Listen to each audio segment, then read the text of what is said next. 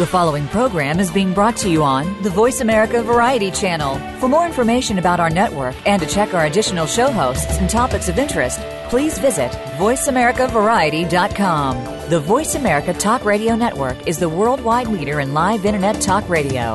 Visit VoiceAmerica.com. The views and ideas expressed on the following program are strictly those of the host or guests and do not necessarily reflect the views and ideas held by the Voice America Talk Radio Network, its staff, and management.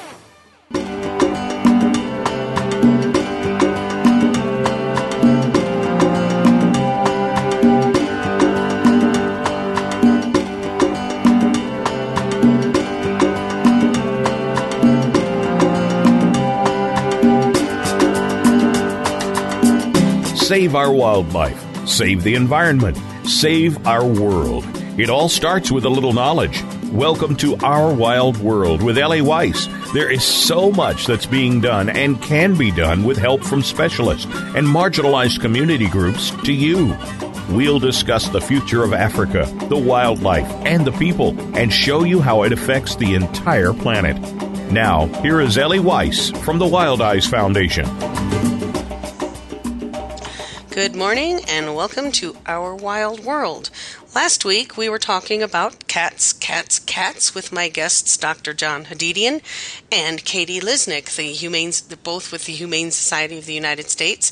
And Katie is the Director of Cat Protection and Policy. And John's typical bailiwick is Urban uh, Wildlife Conflict and Resolution.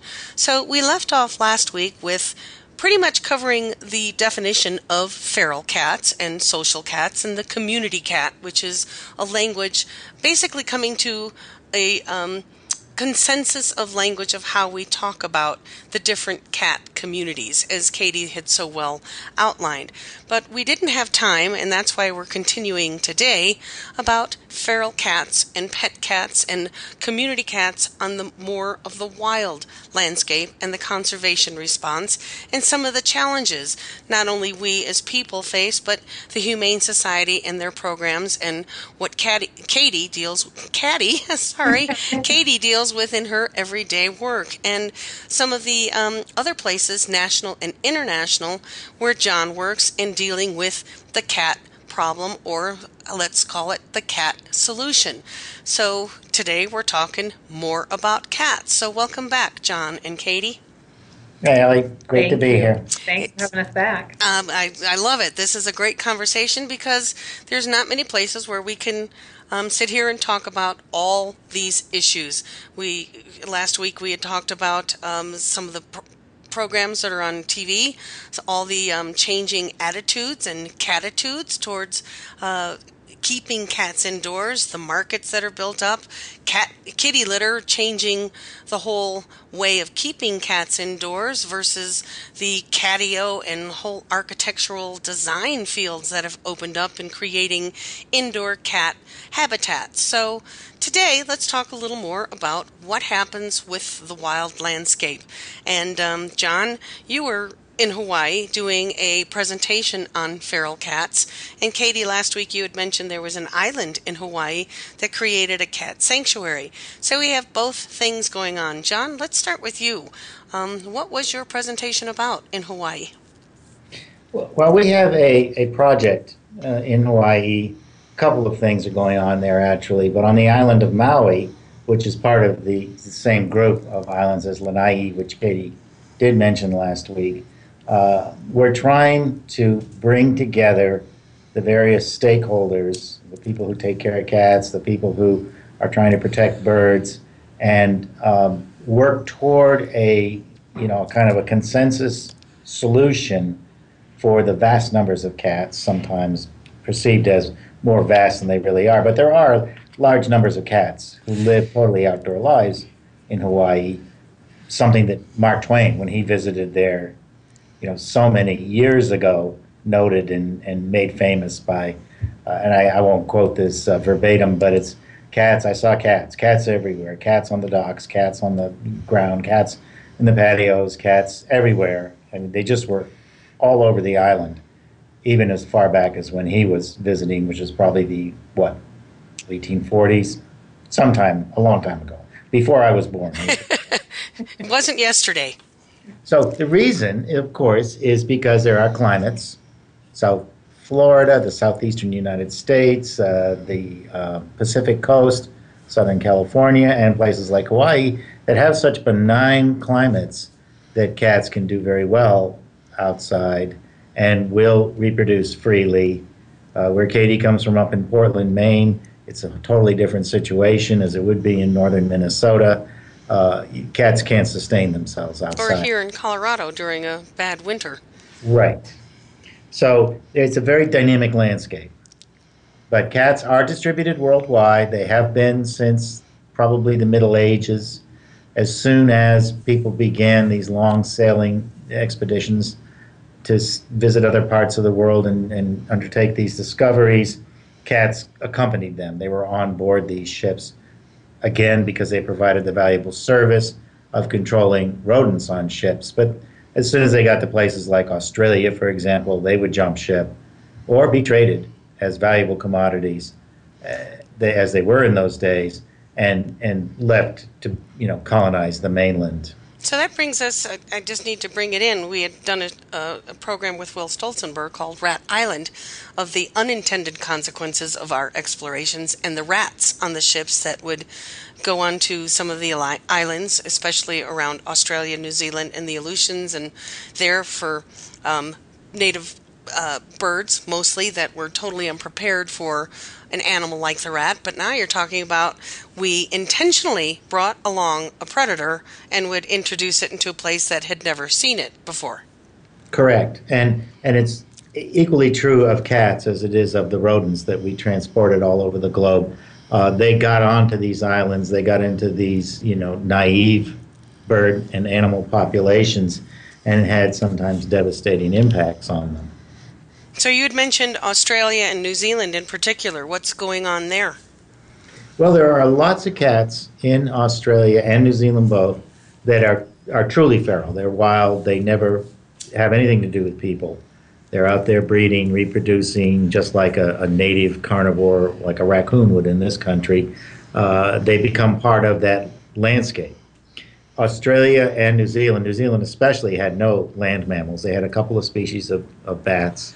Everything else there was, you know, the bird populations. Nothing else. And cats, when they originally colonized that, that island, those islands, became an enormous problem for the birds who were naive and susceptible and often very vulnerable. I can imagine because a cat is an obligate carnivore, as uh, and a consummate carnivore. Too. And very much so. That brings into a whole nother discussion about the market of cat food and raw diets versus you know the canned cat food and the kibble, which you know that's something I didn't even think of, but that's a conversation for another day. So let's um, so we defined last week the feral cat is one that is not social, does not want to be around people, has nothing to do with people, and is out there breeding and um, in cases like Australia and New Zealand, predating on naive land uh, mammal in, or avian communities and wreaking havoc. And we all know from our house cats the havoc they can wreak just uh, being indoor cats. So, in terms of some of the programs that Humane Society is doing, how are you bringing this together with the people? And we discussed last week about the prevailing attitudes of people and cats. Um, those that want them around, those that want them in the landscape, and those that don't. And Katie had talked a lot about this. Um, so, how do you deal with a, in a place where you've got like Australia and New Zealand and some of these island communities where I'm going to presume at the moment they don't want the cats there?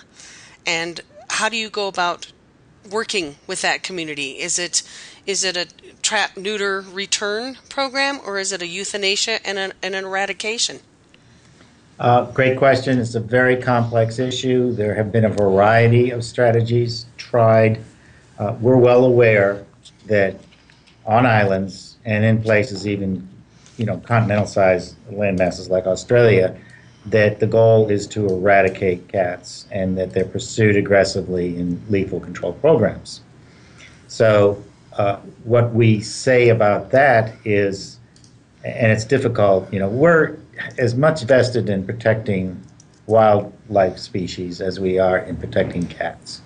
So for us, it's one of those balancing acts where we have to kind of consider the, the totality of what we're faced with, and we understand that these, these unique, rare, vulnerable, and endangered species on islands need to be protected. But there are many, many other things besides just cats, including some of the rodents that we just mentioned, and invasive plants, and humans themselves that impact these systems. So you know, are- I'm sorry, I'm going to interject here. It might be worthwhile at this point for our listeners to redefine what the Humane Society of the United States does. I think a lot of people interpret it that it is a welfare um, animal protection organization, animal rights, animal welfare, and the Humane Society has grown tremendously since its um, auspicious beginnings back in what was it the late 1800s, early 1900s. Maybe before we get any further, between you and Katie, you can give us a little bit of idea of what Humane Society US and Humane Society International, what their goals are and then we can apply that to how it, it works on the feral cat colony. Yeah, okay. Well, we can stop and, and visit that. Um, it's a great idea.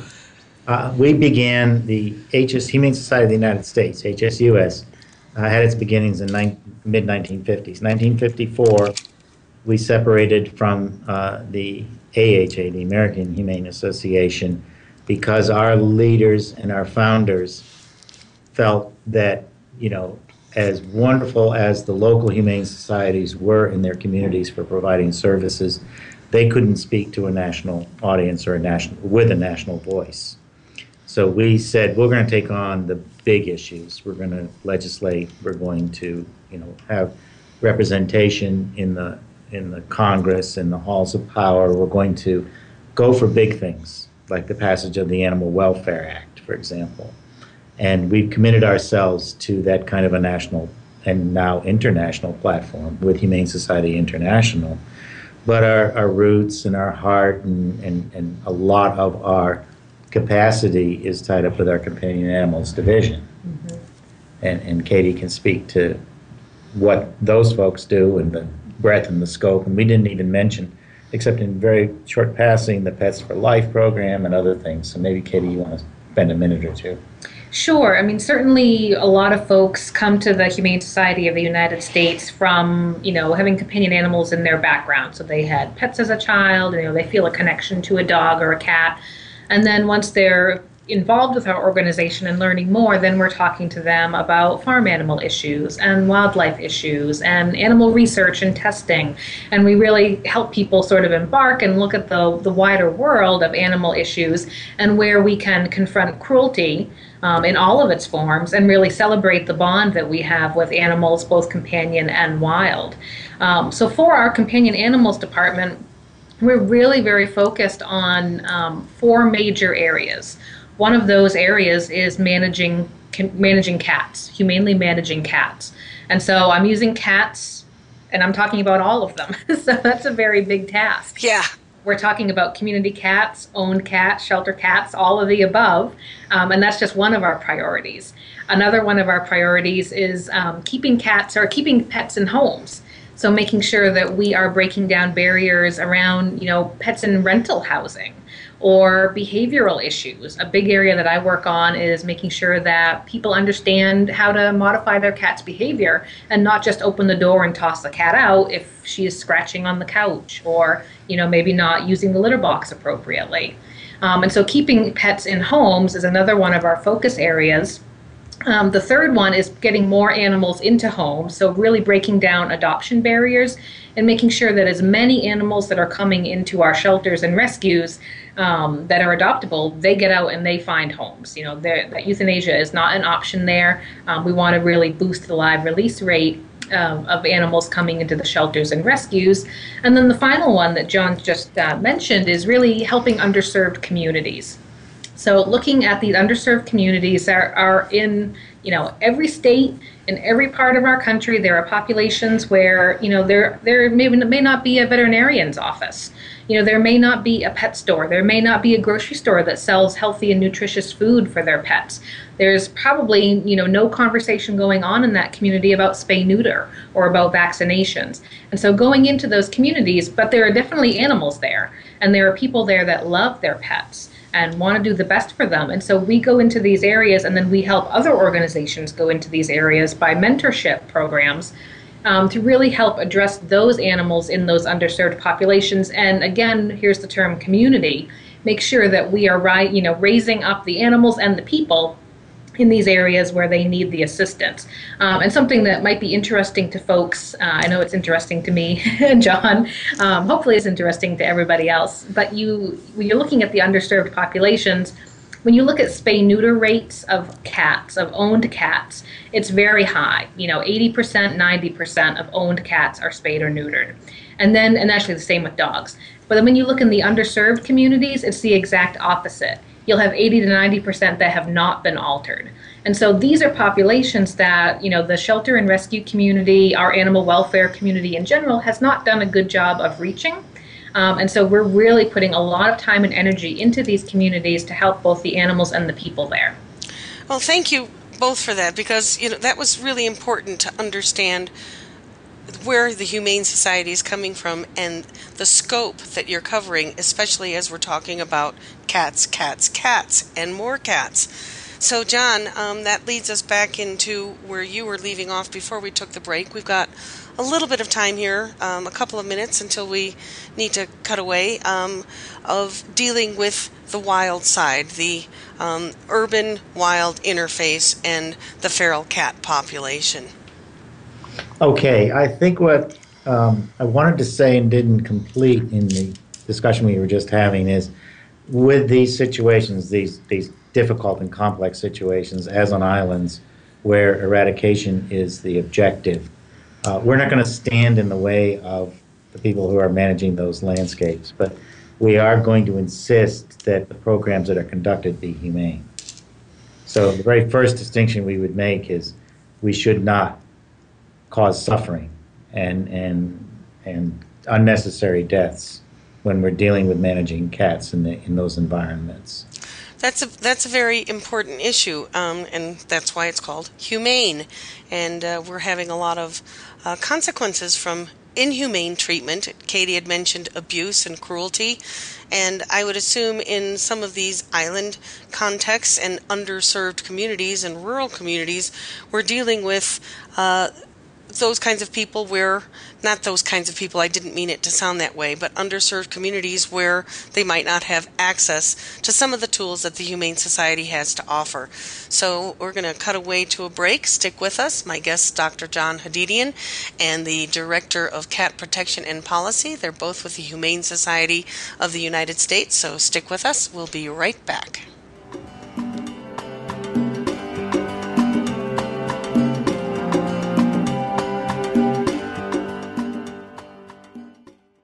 Wildlife.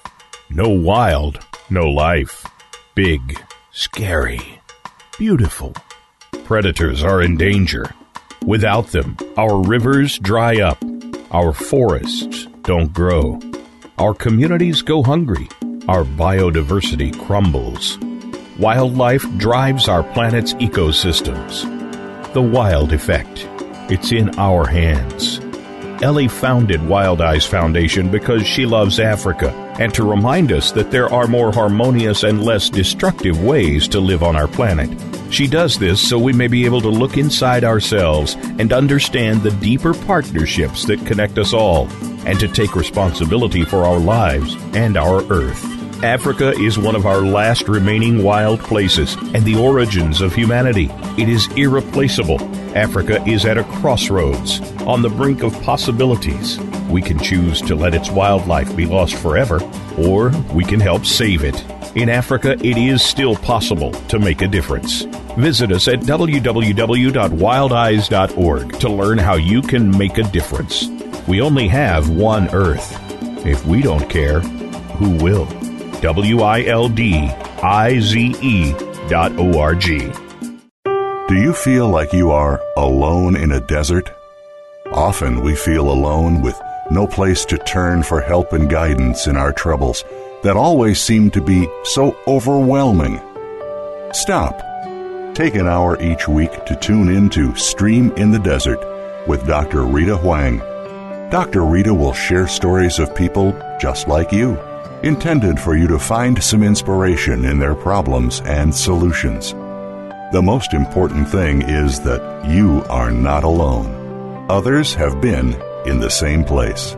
Share some time with us every Sunday morning at 9 a.m. Eastern Time, 6 a.m. Pacific, and on demand on the Voice America Variety Channel.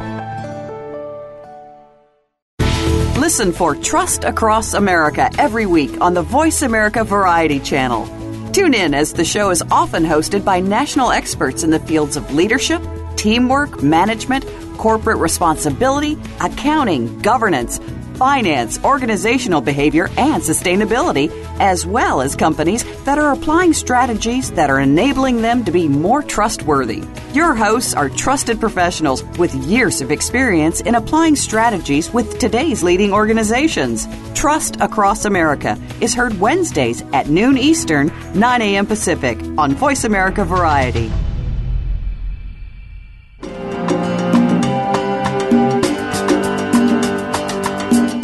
Listening to Ellie Weiss and Our Wild World. We want to hear from you. Call into the program at 1 866 472 5788. That's 1 866 472 5788. If you'd rather send us an email, please send it to wildeyes at wildeyes.org. That's W I L D I Z E at W I L D I Z E dot O R G. Now, back to our wild world.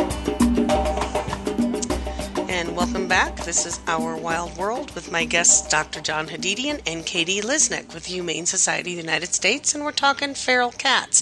So last week we had talked about a lot of the issues surrounding we're going to call the urban and suburban cat population, the strays, the neighborhood, the community cats. And today we're talking about the other side of this coin, the truly feral cat in the wild landscape and the consequences these cats have in these areas. And right before the break, John was talking about uh, island landscapes and feral, cat communities. And um, so, what are some of the threats, cats, the threats that cats pose?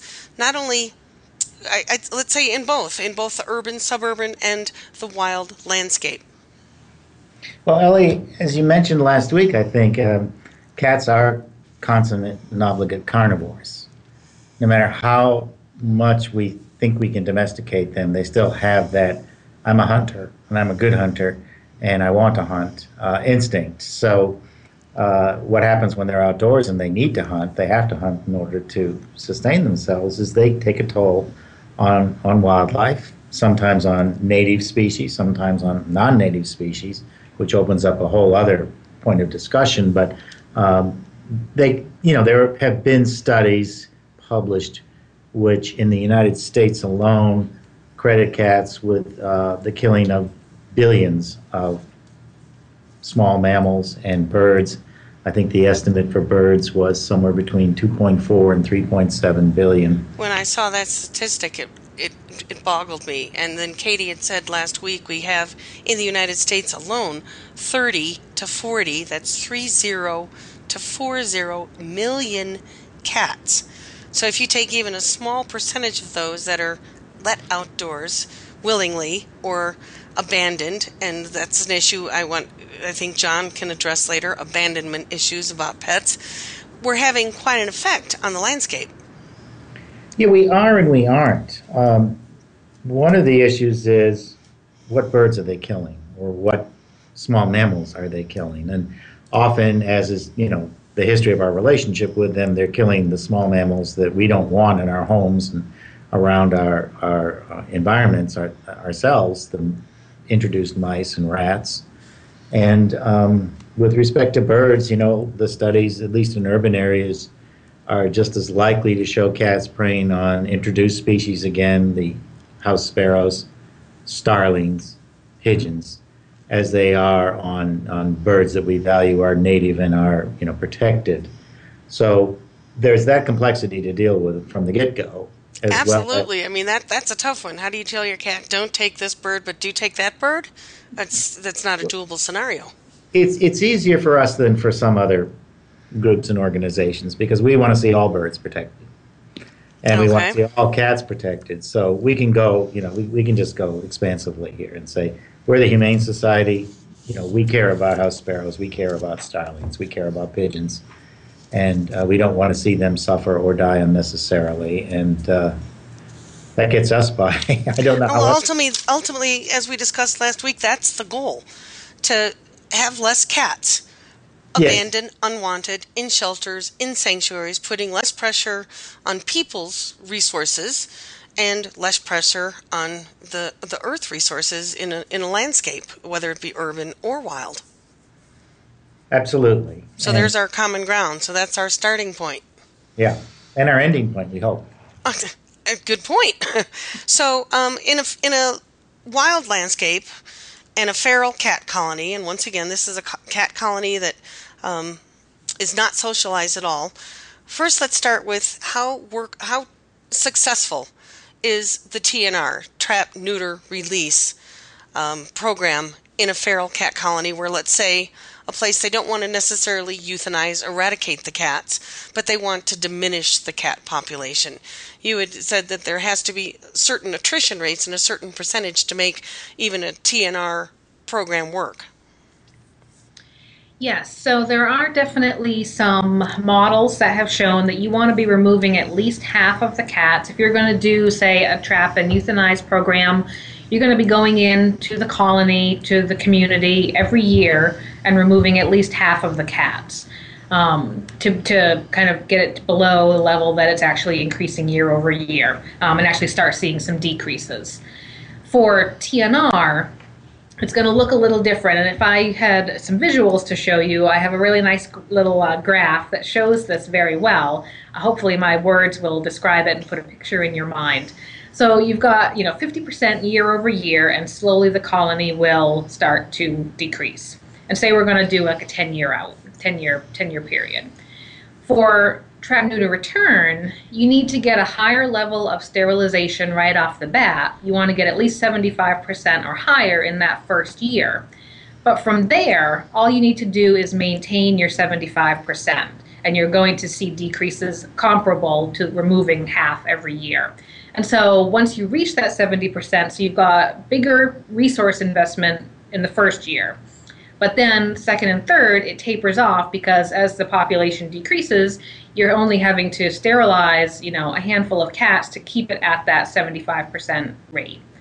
And so TNR at the outset will look like it's going to cost some more time and money and energy, but when you're looking at the long term um, and the feasibility of doing a project like this over the long term, TNR actually works out to be um, the you know the easier process than having to go and remove and trap cats year over year over year.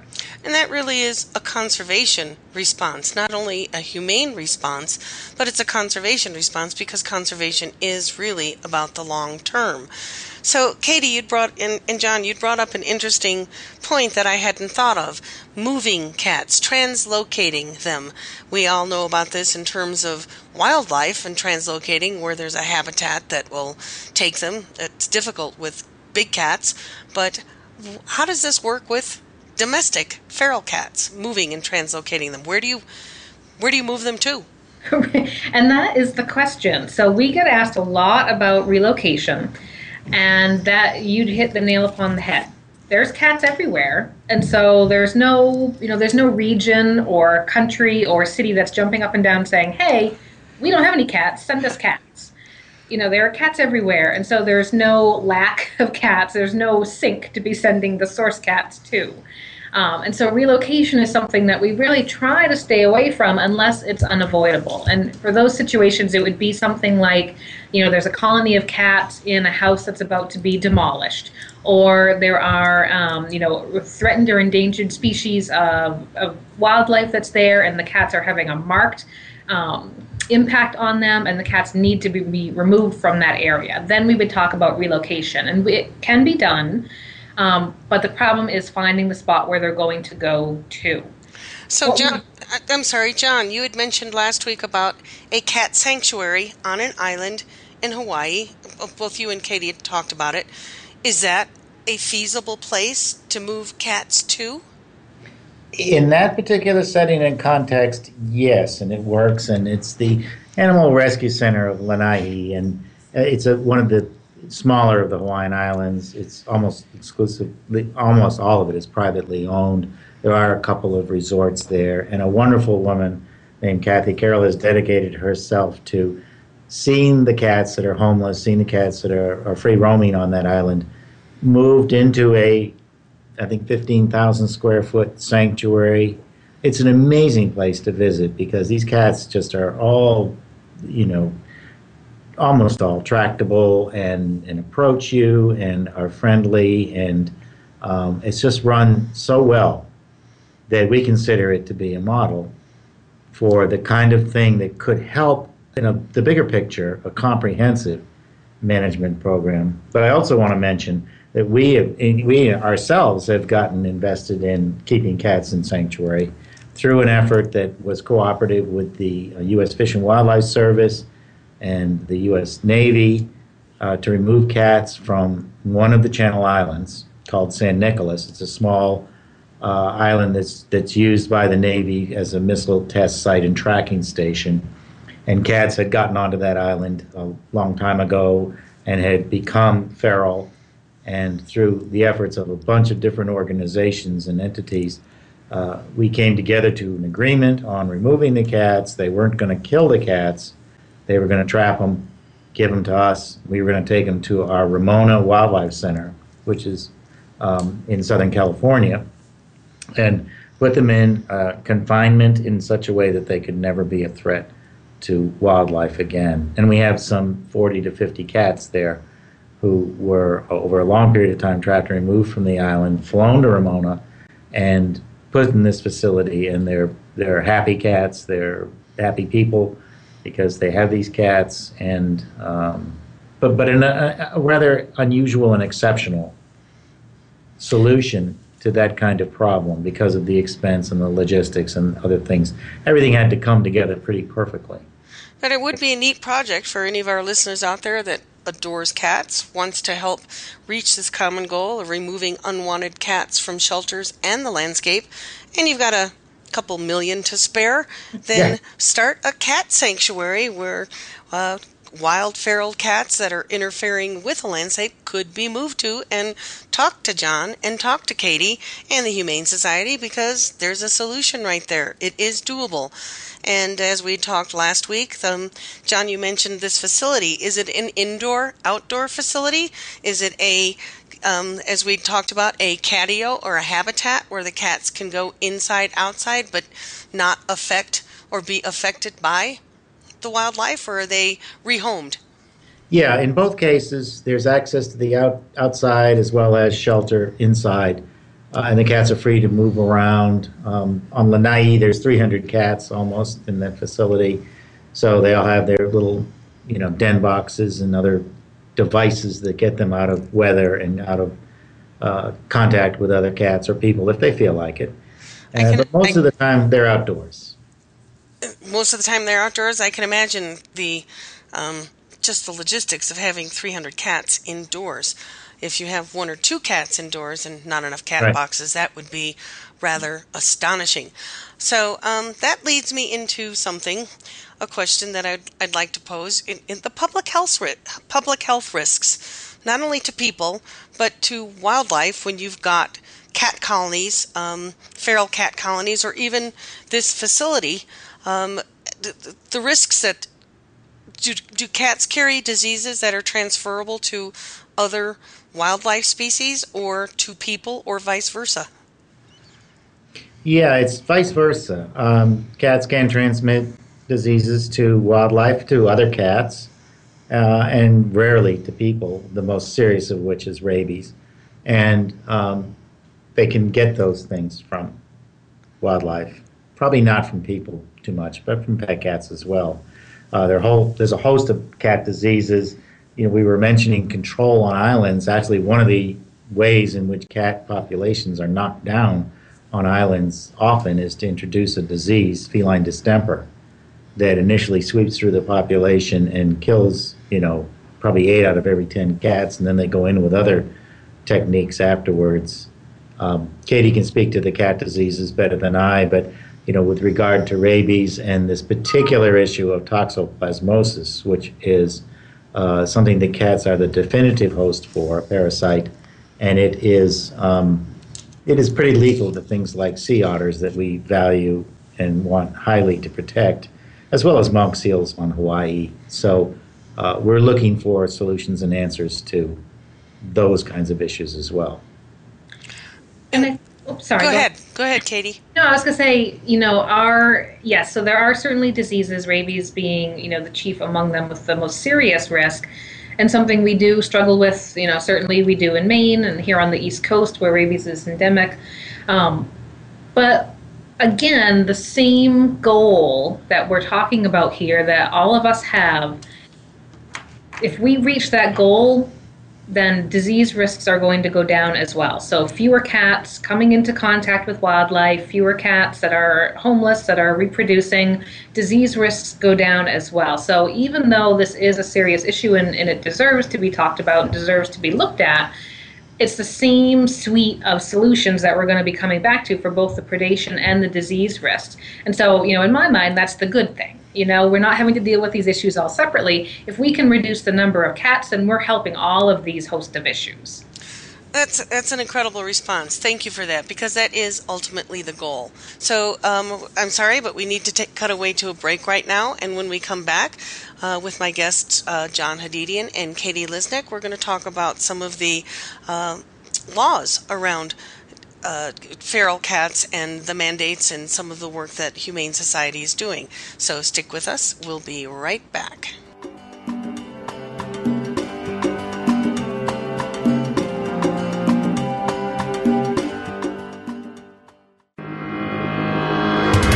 What can you find on Get Real Radio? Well, quite honestly, who you really are.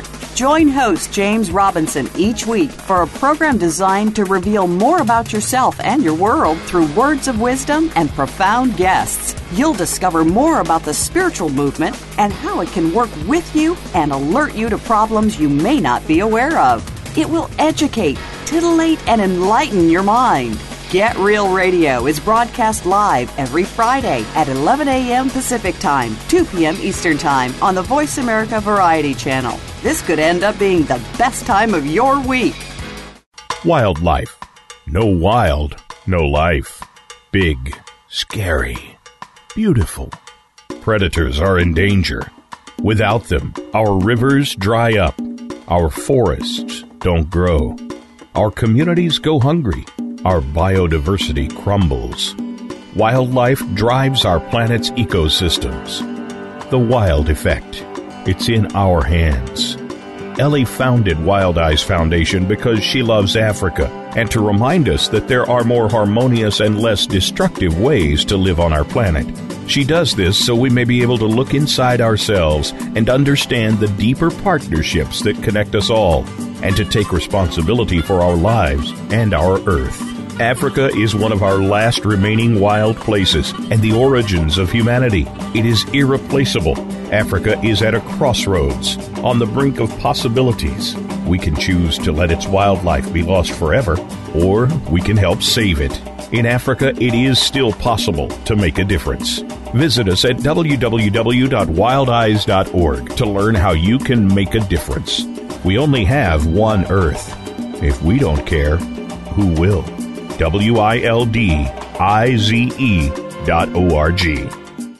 Voice America presents a new kind of health awareness talk show, the Sharon Kleyne Hour Health, Environment, and the Power of Water. Show host Sharon Kleyne interviews leading scientists to discover how each of us can become proactive in protecting our personal health environment in an increasingly unhealthy world. Every show offers new information that could save your life. The Sharon Kleyne Hour is health from an environmental perspective, your ultimate source for a personal environmental lifestyle. Listen Mondays at 10 a.m. Pacific Time on the Voice America Variety Channel and Wednesdays at 12 noon Pacific Time on the Voice America Health and Wellness Channel. In the spirit of Have Couch Will Travel, Dr. Carol Lieberman creates a haven of sanity in an increasingly insane world. Each day, we are bombarded with news of events that have never crossed our wildest nightmares. Society is spiraling out of control, and everyone is reeling from it. But now there's an answer. The best way to keep sane in this insane world is to tune in to Dr. Carol's Couch on Voice America. Dr. Carol, a certified media psychiatrist, will broadcast live from her Beverly Hills office every Tuesday at 1 p.m. Pacific Time. Call or log in and get help with whatever is sending you reeling whenever you need a soothing voice to calm and advise you. That's Dr. Carol's Couch every Tuesday at 1 p.m. Pacific Time here on America's Voice, voiceamerica.com.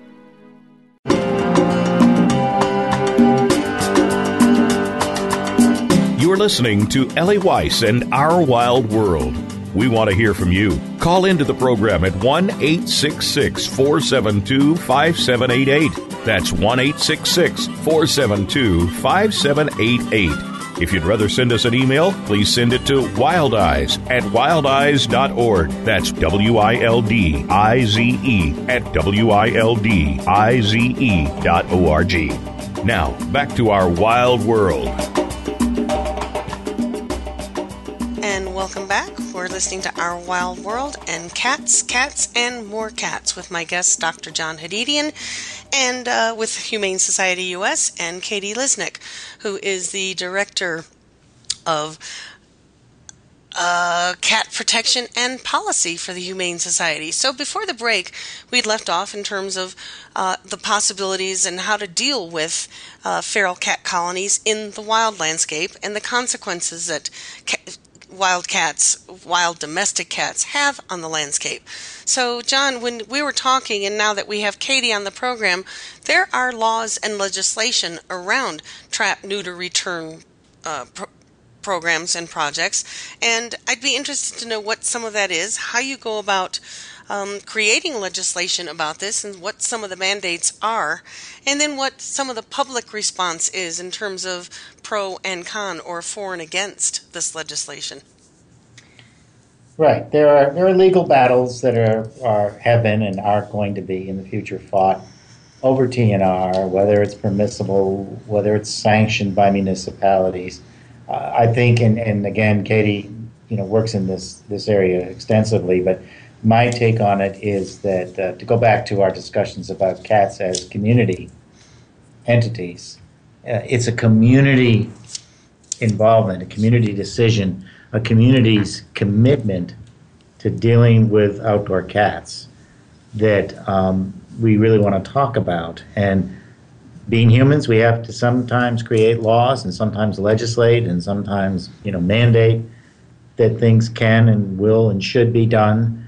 Uh, but generally, I, th- I think, you know, beyond what we do have to deal with in the legal landscape, we want to also emphasize the kinds of holistic solutions to the problem. And if we, you know, I'm going to let Katie talk a little bit about the legal stuff because she works it all the time. But if we can come back to holistic solutions, I think that would be uh, beneficial for everybody. Absolutely. I, so why don't we do that, Katie? Why don't you fill us in on some of the policy and the, the work that you do as the director of uh, cat protection and policy, and that will lead us back into some of the challenges that uh, the Humane Society U.S. faces.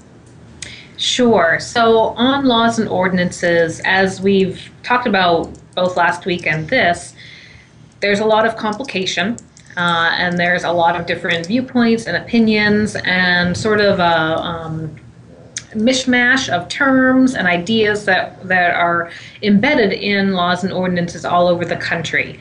So, historically, animal care and control ordinances and state laws were really based on our responses to dogs. If there were packs of dogs running around, obviously that posed a public health risk. Um, you know, perhaps dogs were biting people. You know, people wanted to round up the dogs, uh, and dog pounds originated to take care of those dogs, do something with them. And then over time, we sort of realized, oh, cats are here too. We need to do something with them. And so we sort of just forced them into the dog model that was already on the books. And we're finding now over the past decade or so that that's not working all that well. Cats obviously are different from dogs. And how we deal with them, which is what we've been talking about these past two times, um, is a little bit different than how we're wanting to deal with dogs. And so we're left with this legal framework that is, in some ways, good and in some ways, not so good for what we're trying to do for cats. Some um, of the time we, t- we tend to see most of the cat regulations at the local ordinance level. So municipalities will prescribe how cats are picked up, what cats are picked up, um, how they're handled in a shelter or an animal control facility, what you can do with them. Um, and then there's all the animal, uh, the anti-cruelty statutes, which would be talking about abandonment of an owned cat. You know, leaving your cat in an apartment after you've moved out. That is against the law in all 50 states. That is cruelty. Um, and what we're trying to, what we're struggling with now is sort of this idea of these unowned cats and how do they fit into this structure that's built around owned cats and owned dogs. And so, is it abandonment to take a feral cat, alter it, give it a vaccine, give it an ear tip, and put it back into the community where it was living and thriving? Is that abandonment? Nobody really owns that cat, and so who's you know who's abandoning that cat? And so we, you know, we get into these sticky legal battles and, and kind of go back around and around on, on legislative discussions around these. But, and this is a very long um, description of this, but what I'll say is t- the laws are changing. We're looking at state laws, we're looking at ordinances, and we're trying to make them much more permissive than they are right now. And so we're trying to make it so that TNR programs or, you know, catios and innovative shelter programs that are popping up are allowed. Not necessarily mandated that they have to be done, but making sure that they can be done if there are groups and if there's energy and if there are people motivated to do so in their communities. Well, that sounds like a, a win win situation and a solution. Is it that difficult legislatively and law wise to get something like that to happen? It definitely can be. You know, you hear the the old, you don't want to see sausages being made, you don't want to see laws being made. Um, the same holds true for cat ordinances and cat laws. Sometimes the hearings can be very messy. Uh, there tends to be a lot of task forces and focus groups. Legislators will get a little bit sick of hearing about cats and they say, okay, stakeholders, you go, you hash it out, and you come to us once you all agree on something. Uh, and sometimes that can be a really good solution because these these issues are tough and it, you are you know you get people that are stakeholders coming from a whole host of different opinions and backgrounds and sometimes they just need time to hash their ideas out uh, and then come forward with a plan. But isn't I'm, I'm thinking this is what's so great about the Humane Society is that you have this framework and you have so many people, such as you, John, and Katie, who are specializing in these issues that are, are reaching beyond animal welfare, animal rights, and reaching out into, I'm going to call it conservation in our wild world issues, where um, domestics and wilds meet. John, you work a lot in urban wildlife conflict, so usually wildlife uh, wildlife conflicting with our urban landscape, like bobcats eating cats um, and that kind of thing. But here we have a framework by the Humane Society to uh, provide a place and a forum to discuss these things. So I can imagine this has come a long way uh, in terms of what you guys have, have been able to accomplish, yeah? It's come a long way. It needs to go further. And so tell us what some of that further is. Well, I'll give you my take on it, and then Katie can give you hers. But um, when we look at conflicts in regard to anything um, to deal with animals, wildlife, or whatever, uh, we look to what we call hol- holistic solutions. That is, we understand and realize no one technique works perfectly everywhere all the time. So we look at TNR, that's part of a solution, it's not the solution it needs to be improved and perfected. And as it constantly is, thanks to the dedication of a whole bunch of people, we haven't even had the opportunity to mention here, but um, that concept is, is, is evolving and changing, and it's like any other management strategy. It needs to be tried and, and then proven and improved and you know constantly made better. There's public education.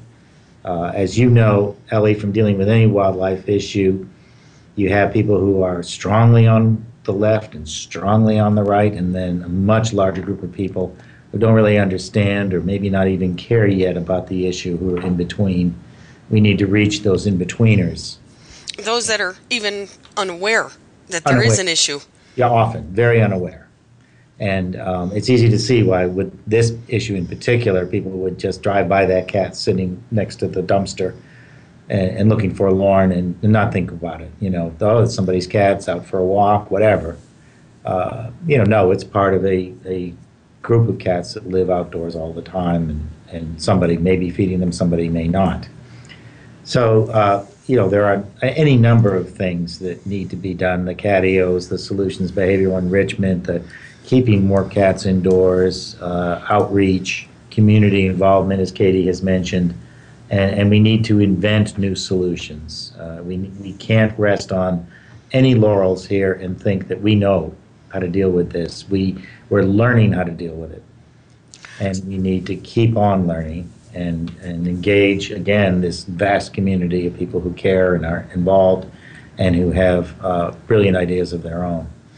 So that brings us to where things stand and Humane Society and what you and Katie are doing on both sides of the coin the urban, suburban, and um, community cat versus the feral cat. Uh, the ones that are out there destructively in the landscape and those that are out there wanted in the landscape but are creating problems. So, what are some of the resources our listeners can um, take advantage of with Humane Society? What are some of the education programs, the um, the, the services that you offer, and where can our listeners find you? Sure. So there are a whole host. This is the part where we get to be excited that we have a lot of resources to be able to offer. Um, anybody that's thinking about these issues that wants to learn more, they can go on humanesociety.org and look up cats, and they will find more information than they probably ever wanted about both these issues and owned cat issues as well. Um, and as John was saying, it, you know, it's no it's no one program, it's no one project that's going to solve this. It's all of us working together, doing our own tasks and our own thoughts and our own ideas, and putting them all into play. And so there's room for everybody to get involved with this issue. Um, something that I do want to mention also for anyone listening who is more of the shelter or rescue side of things, or maybe involved with animal control, um, we have extensive resources on how to do trap, neuter, and return the most effective way possible. And that would be targeting your resources to actually be able to reach that high percentage of sterilization that you need to be able to start seeing a, re- uh, a reduction in the colony cats there. Um, and we have the tools to teach you how to do that um, you know, the rationale for why.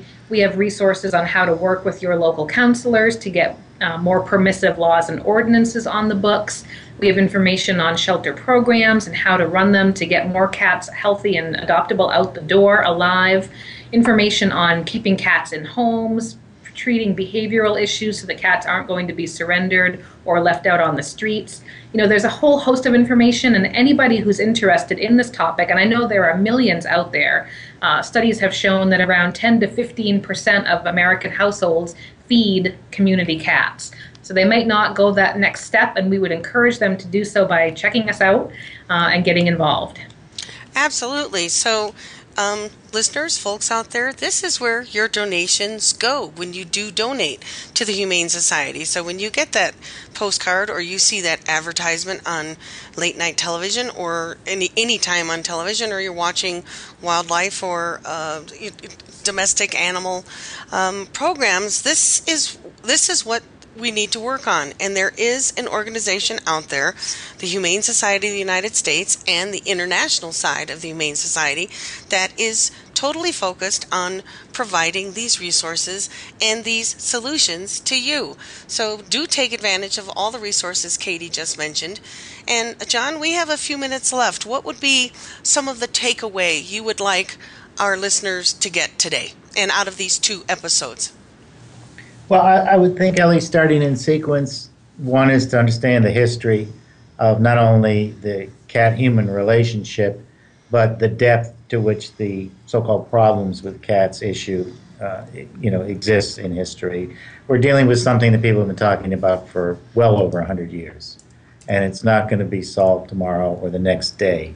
It's only going to be solved when we combine, you know, the best thinking with the best technology and we haven't even mentioned the idea of something that could be an oral contraceptive rather than bringing cats in to surgically sterilize them, which is time and labor expensive.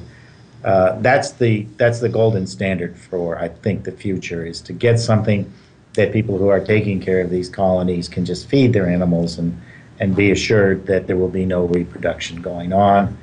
We're looking to that. We're looking forward to that. That will that will change the the, the landscape. Is there something like that in play now?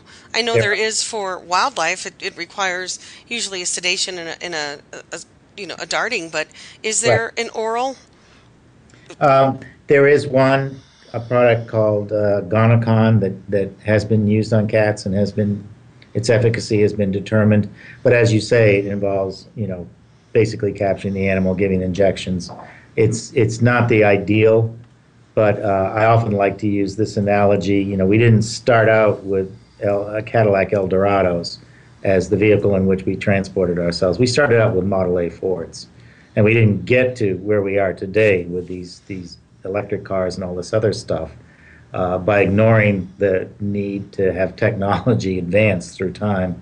That's exactly what we're doing with contraceptive technologies is we're testing them, improving them, perfecting them, and advancing them through time. So someday, and we hope soon, uh, that might be available to us. So we have between these two episodes really highlighted and sort of just touched part of the iceberg. I'm not a little more than the tip of the issue of cats in society. Uh, people who love cats, people who hate cats, cats that are in the landscape that shouldn't be there, and cats that are in the landscape landscape that are wanted to be there. So today we've given our listeners a whole lot of resources. That's the Humane Society of the United States, hsus.org. Is that correct? You can get to us that way or humanesociety.org. All right. Keyword search Humane Society and you will get there. Uh, and look up cats. There are a whole lot of solutions out there. And once again, the common goal is to remove cats from the landscape, unwanted cats from the landscape, whether it be in the wild, in the shelter, or in the home. There are resources for you out there, so take advantage of it. Um, unfortunately, we're out of time. This has been a fascinating conversation. I thank you so much for giving me two hours of your time and and being able to cover as much of this as we did. So thank you, John. Most welcome, Ellie. Thank you for the opportunity. Uh, my pleasure, and thank you so much, Katie. I understand you've just come in to DC from wherever you were out there in the cat landscape. So, welcome and thank you for your time, and uh, I appreciate what you've done. Thank you so much for the opportunity. My pleasure. So, this is uh, once again Cats, Cats, Cats. Listen to both our episodes, and we'll be with you again on Our Wild World next week. Thank you. This is Ellie Weiss. Thank you again for joining us this week.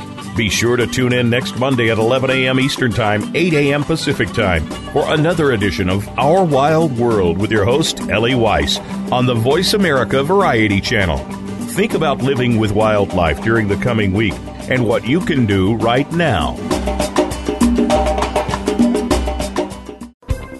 Thanks again for listening to the preceding program brought to you on the Voice America Variety Channel. For more information about our network and to check out additional show hosts and topics of interest, please visit VoiceAmericaVariety.com. The Voice America Talk Radio Network is the worldwide leader in live Internet talk radio. Visit VoiceAmerica.com. The views and ideas expressed on the preceding program are strictly those of the host or guests and do not necessarily reflect the views and ideas held by the Voice America Talk Radio Network, its staff, and management.